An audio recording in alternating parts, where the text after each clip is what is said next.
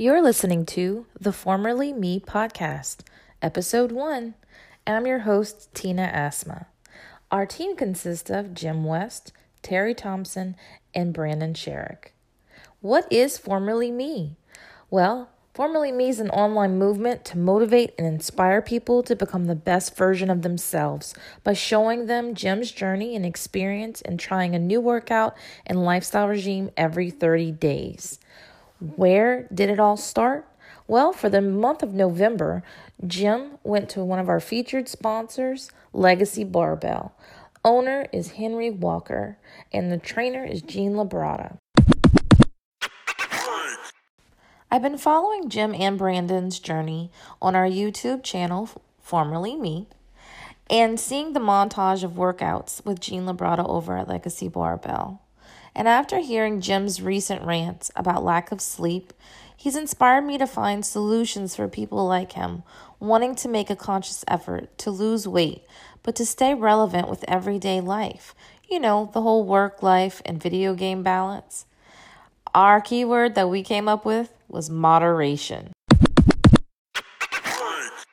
In addition to moderation, schedule the heck out of your days. It's kind of a no brainer, but properly scheduling your days is a must have tool for top quality time management.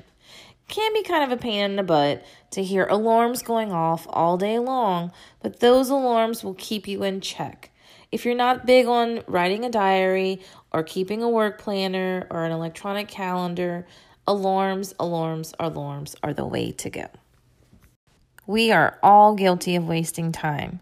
So once you figure out exactly where you spend your time, next step is to work on improving it. Another big tip Make sure never to neglect your self care or your mental health.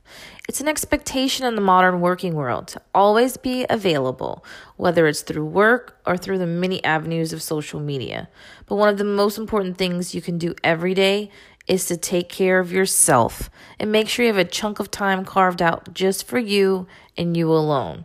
Relaxation and self indulgence alike have restorative properties. Meditation has proven to reduce stress levels, and a short 10 minute meditation session allows for greater productivity and overall happiness. Rejuvenate and restore your mental, physical, and emotional state, allowing the best productivity and effective time management. Don't feel guilty for taking time out to relax. You need to be your best self. Also, learning how to say no is one of the most important and terrifying things you can do, but you need to do it. No to a project, no to a commitment, no to someone's request is saying yes to you. Just say no. Say yes to you.